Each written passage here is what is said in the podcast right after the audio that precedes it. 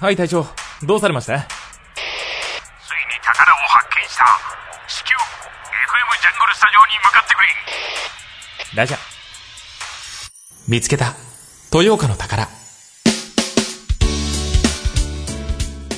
ピックアップ土曜日の宝。こんにちは向井さやかです。本日は兵庫県立コウノトリの里公園に来ています。本日ご紹介いたします方は山岸聡園長です。よろしくお願いします。あこちらこそよろしくお願いいたします。よろしくお願いいたします。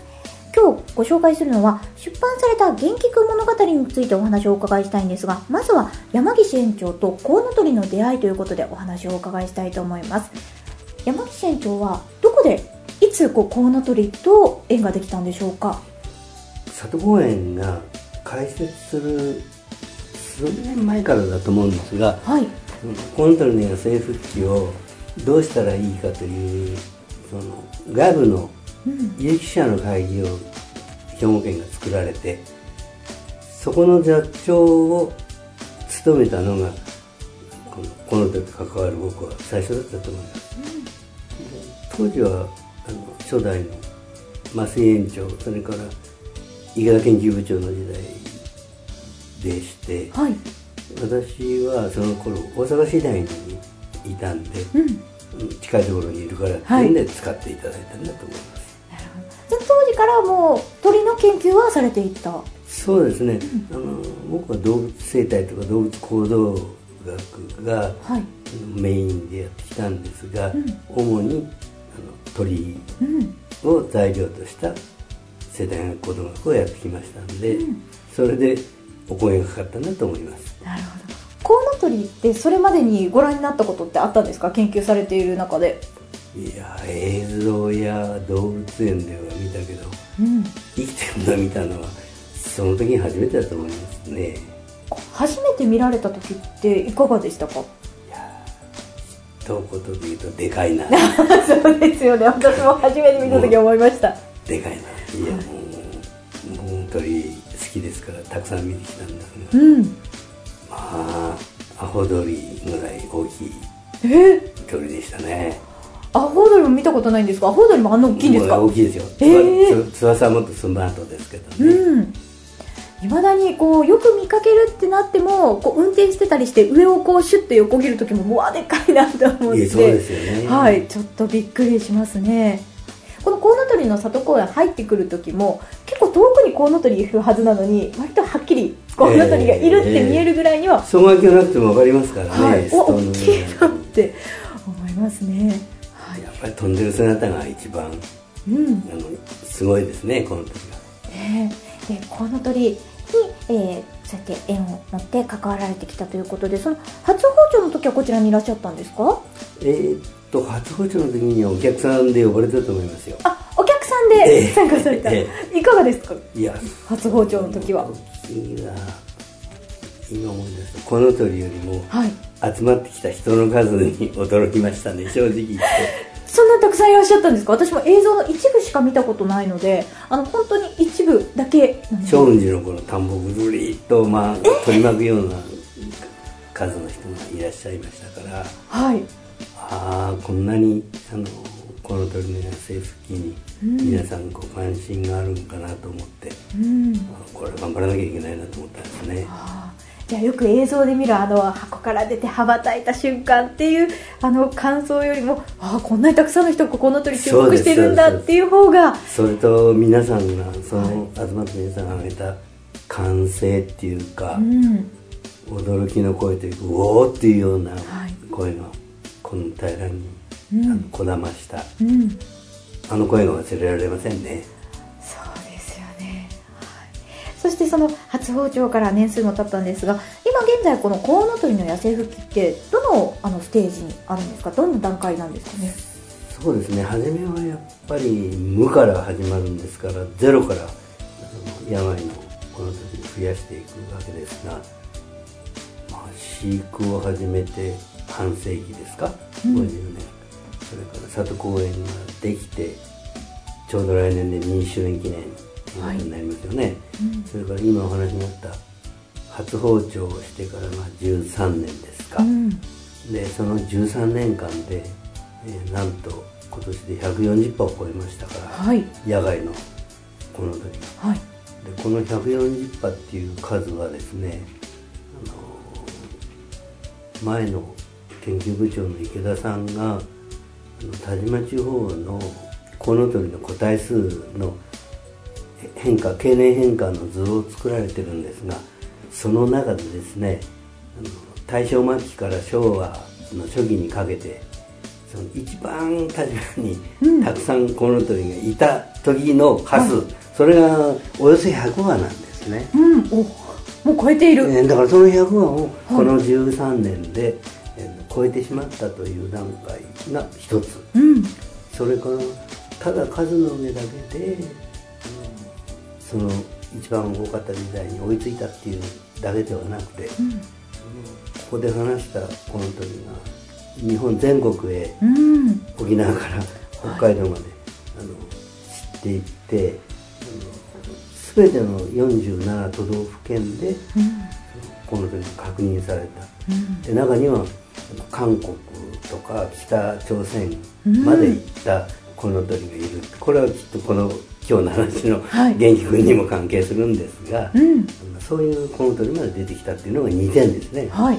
だから3点目はですね、うんそういうふうに数が多くなって広がっていっうんたっていうんですが広がっていったのの大多数は単身赴任ではい。行くわけですよ。中には、うん。あの友達と行くのもあるんですがほとんどは単独で行っている、でそういう単独で散っている中から単身赴任先で伴侶を見つけてですねで家庭を作って、あの子供を増やし始めたあのそういう場所が数箇所で出てきている。具体的に言うと一番最初にそういうことができたのがもうご存知でしょうが徳島県の鳴門市ですよね、はいで2番目が、えー、元気君が言った島根県雲南市、それから3番目が今年あの成功した京都府京丹後市。ですで4番目はうまくいかなかったんですが途中でカラスに卵が食われちゃったっていうのが、福井県越前市ですから、全国に散らばった中から4箇所そういう新家庭ができてきたというはい。ことになります。ということは数が増えたっていうだけじゃなくて質も繁殖地が広がってきた。はい。数が増えて繁殖地繁殖分布地が広がっていくとだんだん絶滅危惧種のあのレッドリストっていうリストがあるんですが、一番その絶滅危惧種の一番きついランクにあるんですがランクダウンして一段下の段階に行ける見通しがついてきたっていう、そういう段階ですね今は。じゃあその一段下のランクに行くとちょっとなんかホッとするというか今までやってきた取り組みが報われたというか。報われたというか、まあこのまま、うん、大化なくいけばもっと増えていくんじゃないかっていう、そういうステージに今来てるということです。じゃあもしかしたら今後全国の空でコウノトリが羽ばたく姿が見れるかもしれないってことですよね。そうですね、はい。その今も見れてるんでしょうけど、もっとたくさんの場所でその子育てが始まって、うん。江戸の寺の屋根の上でうん。繁殖しているような錦絵もあるわけですが、うん。そういう時代がまた戻ってくるかもしれません。えーまずは、えー山岸院長とコウノトリの出会いそして現在のコウノトリの様子についてお話をお伺いしました、えー続いて出版された元気くん物語についてお話をお伺いしたいと思います、まずこの元気くんについてご紹介いただきたいと思います。あの元気君っていうのはですね、えーっと2015年にですか、福井県越前市で放鳥されたオスでですね、今4歳です、はい4歳。えまだ結構生まれたばっかりになるんですか？4歳ってえ、いうとコウ4ノトリ歳いやそれでももういい若いもんじゃないですか。ああそうなんですね。青年ぐらいですかね人間でいうと。1歳で、えーっと帰って翌年の秋ですから1歳で放鳥されたんですね、はい。そしてあの放鳥された後東北へ行ったり、日本海側をずっと下って、ん。長崎まで旅をして、はい。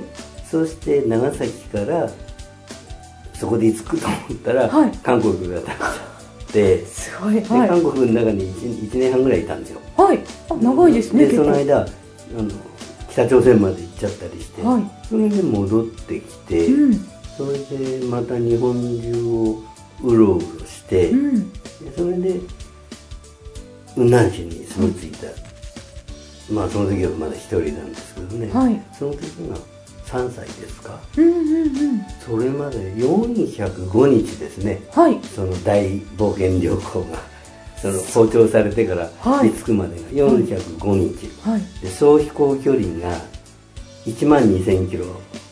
1万2000キロ、えーこれは距離でいうと、はい。羽田からニューヨークまで行っちゃうしすごい距離ですね。に日本の中でいうと、はい。日本の日本列島ぐるぐるぐるっとそ外側をですね、はい。一周するとちょうど1万2000キロぐらいになりますすごい大冒険ですね。ねその距離を400日ぐらい1年ちょっとかけて、その大冒険した後にはい。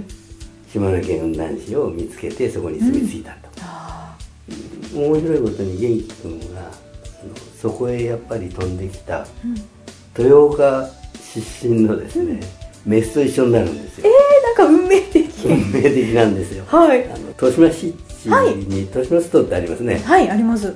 あそこをその巣立った。はい。あそこから巣立ったメスがはい。やっぱり雲南市へ行っててで元気君と一緒になる。結局コウノトリが選んだ地っていうことになりますよね、はい。自分でその400日も探したりしたうん。末居ついたところではい。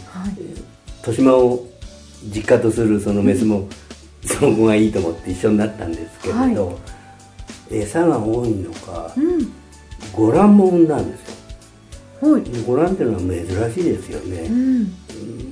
豊岡じゃ大体3つか4つぐらい、それで全部が巣立つわけじゃないから、うん。巣立つのは 2, 2, 羽とか3羽なんですけど、うん。元気君の子供はご覧でで1つがダメになって、はい。4羽はい。の子供を育ててた。んですうんうんすごい。そうしたらですね、5月頃あの詐欺がはい。ちょっと人間生活にうん。悪さをするっていうんで、はい詐欺だって大事な鳥なんですよ。そうですよね。はい。その詐欺をその狩猟許可願いが出てうん。それで島根県は狩猟許可を出してうん。猟友会が決められた場所で決められた数の詐欺を駆除するという、はい。そういう作業をしている時に間違ってはい。その妻がですね、はい。誤射されちゃう。んですねへえそれで、うんまあ、元気君はおそらく気がつかなかった。どうして帰ってこないのか。はい。わからなかったと思うんだけど、うん。日照りの中で一人で残されて、はい。その4羽の子供を育てる始めるんです。はい。だけど大変だよね。大変ですようねん、2羽で4羽っていうのもですね、うん。1羽で育てなきゃならない。天気も良くてうん。傘になってやらなきゃならない。日陰も作ってやらなきゃいけない、で非常に悩まれたんですね、はい。あの雲南市は。はい。一旦病の鳥となったものをうん人間が手を貸していいのかどうかっていうのはかなり悩まれたみたいですが結局安全を図ってうんこれは一人じゃうん。ダメだろうと。うん。それなら経験のある兵庫県のさところに預けてうん。それである程度大きくしてもらってはい。で大きくなったら戻してあ元気君のふるさとで放鳥しようというはい。ことになって、うちが里子に引き受けたんです。あはい。でそれを飼育場でですね飼育員がうん。しっかり育ててですね、それで訓練して、うん。それでまたいるのに戻してはい。それで元気君はですねその戻された子供と再会するんですよ。えー、よかった。はヒーガーではい。再会して、いはい。4羽いる子供のうちの3羽と再会はい。で1羽のオスの元気君の息子ですね。はい。玄ちゃんって言うんですけど、はその玄ちゃんだけは会えなかった。んですうん。で玄ちゃんどうしたかっていうと、はい包丁された後ですね鳥取県と島根県の間の水田の用水路で死体になって見つかる。んですはい。でどうして死んだんだろうっていうんでまた死体がうちに送られてきましてで獣医師さんが死因を解剖したら、胃の中から発泡ゴムってあのなんか建築材料ですかね、はい。細長い蛇のようなですね、はい。ものがもう固く胃の中に詰まっていた。人工物ですね、はい。それでご飯食べられなくなっちゃって、はい。食べても通らない状態になってもうガリガリに痩せてはい。餓死したんですが、はい。そういうそのその乗り越えてですね、うん。昨年の冬のあたりから今年の春にかけて2番目のメスポンスニというはい。そのこれがまた不思議っていうか起源というかうん。韓国へやっぱり渡ったお。メスなんです。はい。それで韓国で名前付けポンスニっていう名前を作られたんですが、はい。それはポンファ村の娘さんっていうような韓国語で意味らしいんですが韓国で非常に人気の出たはい。そのメスが戻ってきて、うん。それで元気君と再婚すなんか元気くん恋愛小説の主人公みたいですね。る 作ってもここまでですよね、はい。あの考えて作ってもここまで、はい。それで今年はやっぱり元気君4羽のうん。子供をはい。ポンスニーと作りましたはいそして見事にですねその4羽の娘さんたちとうん。ポンスニーと新しい家族を現在作っているあで元気君物語はあはい。そのそこまでは書いてないです。うん。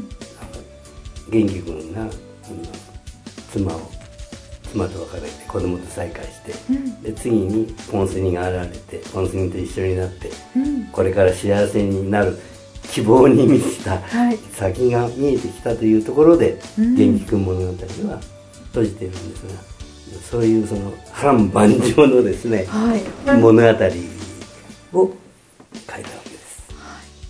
元気くんをやっぱりこう今聞いててもすごいあの大冒険もしてるし、えすごくこうねパートナーになった鳥もいなくなってしまうっていうねすごく波乱に満ちているんですがこう出版に至った経緯っていうのはどんな経緯があったんですか？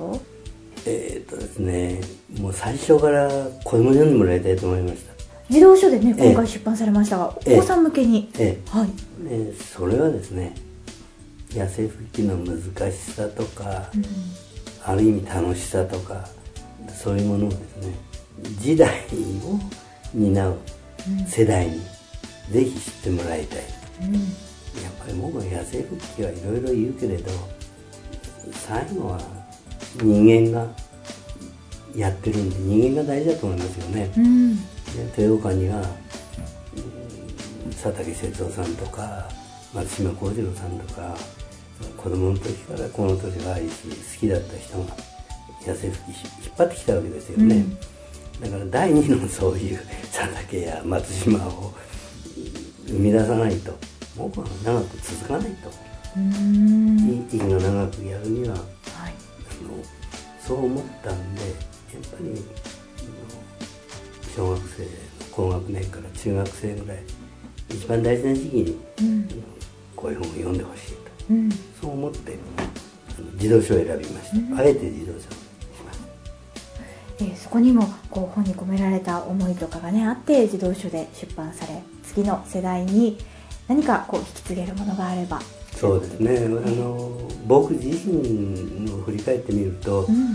やっぱり鳥にのめり込んだきっかけっていうのはやっぱり小学校の中学年から小学校の頃だったと思いますから。まだ少年の頃ですね、ええ。はい。だからやっぱり子供大事だと思いますよね。うん。何にでも興味を持っているからこそもっと好ききになりたいっていうその気持ちがねあるのは子供の頃ですよね、えはい、そういう気持ちを込められて今回出版されたということで、えー現在も発売中なんですよ。ねーはい。はい。ということで、えーぜひ、あの、本屋さんなどで見かけましたら手に取って、ご家族でも読んでいただきたいですね。そうですね。あのはい。ー今言ったように子供を対象っていう僕は言ってますけど書いてあることは大人が十分満足できるはい。内容ですし、うん。まあそういう意味じゃ子供と一緒に読んでもらいたいうんと思います、はい。ありがとうございました。本日は兵庫県立コウノトリの里公園山岸市園長にお話をお伺いいたしました。ありがとうございました。こちらこそありがとうございました